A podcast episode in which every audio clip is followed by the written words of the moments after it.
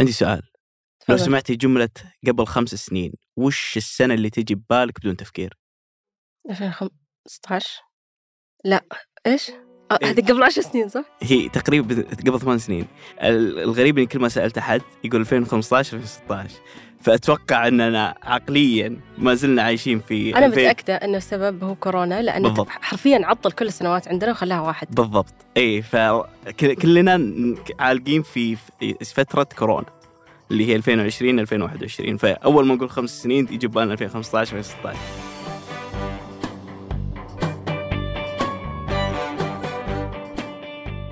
هذا بودكاست الفجر من ثمانية. بودكاست فجر كل يوم نصدر لكم في سياق الأخبار اللي تهمكم. معكم أنا أحمد الحافي. وأنا بشاير القذيفي.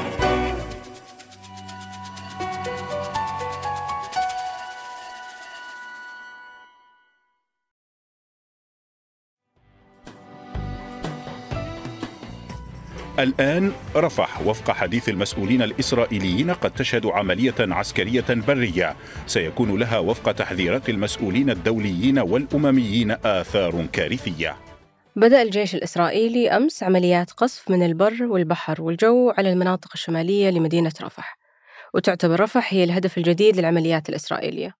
وأكدت وزارة الصحة الفلسطينية سقوط 100 شهيد غالبيتهم أطفال ونساء.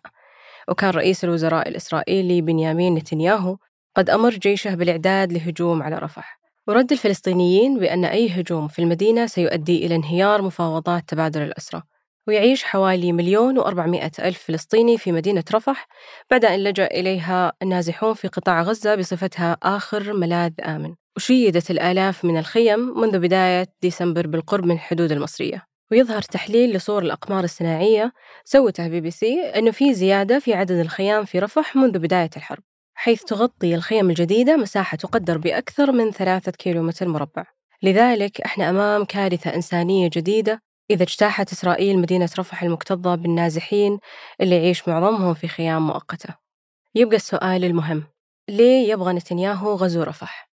وش معنى في هذا التوقيت بالتحديد؟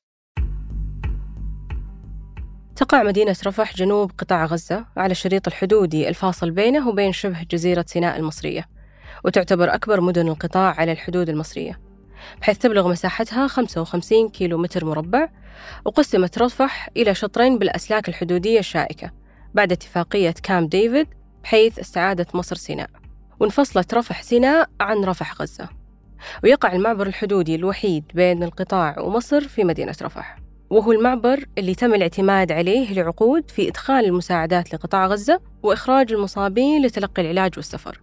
وصار معبر رفح أشهر من المدينة نفسها بسبب تداوله من بداية الحرب وأهميته الاستراتيجية.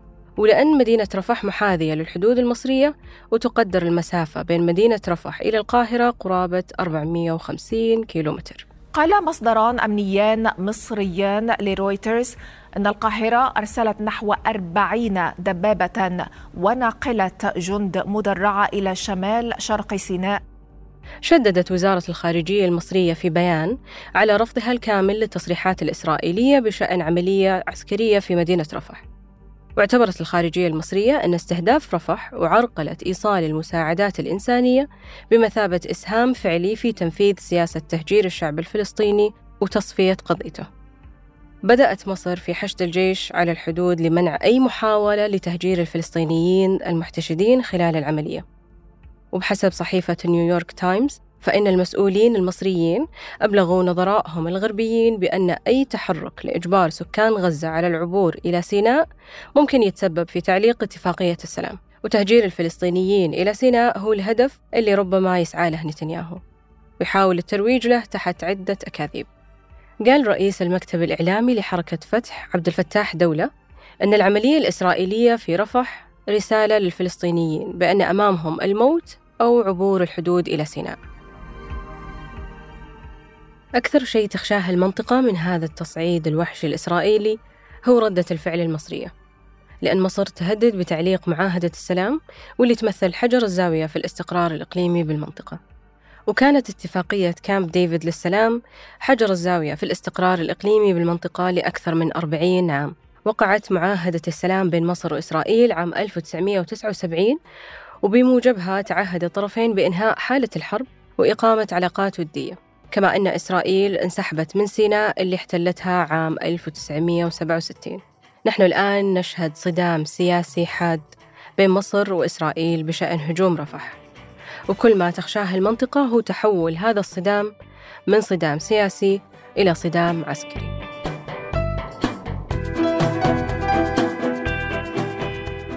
وقبل ننهي الحلقة هذه أخبار على السريع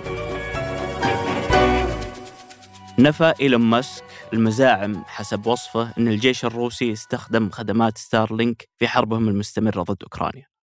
وصفها بأنها كاذبة وردا على تقارير صادرة عن المخابرات العسكرية الأوكرانية قالت أن روسيا تستخدم ستارلينك لتسهيل الاتصالات في حربها ضد أوكرانيا.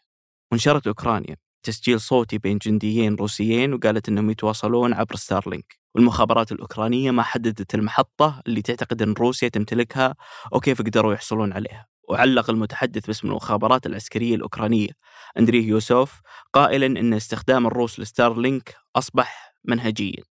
ماسك رد برسالة على منصة إكس على التقارير وقال فيها تزعم عدد من التقارير الإخبارية الكاذبة أن سبيس إكس تبيع محطات ستارلينك لروسيا.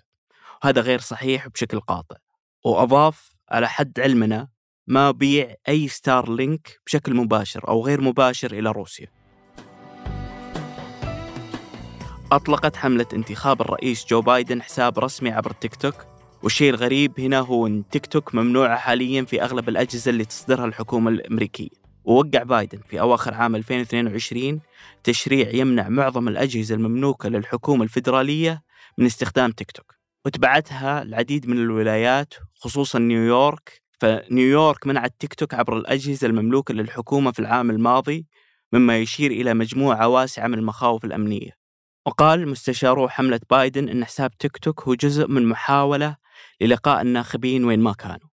وتبقى المنصة ضرورية للشباب ويشمل هالشيء اللي هم في سن التصويت في الولايات المتحدة. وفقا لبيانات مركز بيو للأبحاث الصادرة في أواخر عام 2023 فإن إلى ثلث الأشخاص اللي تتراوح أعمارهم بين 18 عام إلى 29 عام في الولايات المتحدة يتابعون الأخبار عن طريق تيك توك. وهي نسبة مرتفعة مقارنة بالسابق. أعلنت السعودية تحويل 250 مليون دولار لتغطية عجز الموازنة للحكومة اليمنية. هي دفعة ثانية من المنحة المليارية اللي وجهت بها القيادة السعودية دعما للحكومة الشرعية. وقدم رئيس مجلس القيادة الرئاسي اليمني الدكتور رشاد العليمي شكره للقيادة السعودية عبر حسابه في منصة إكس.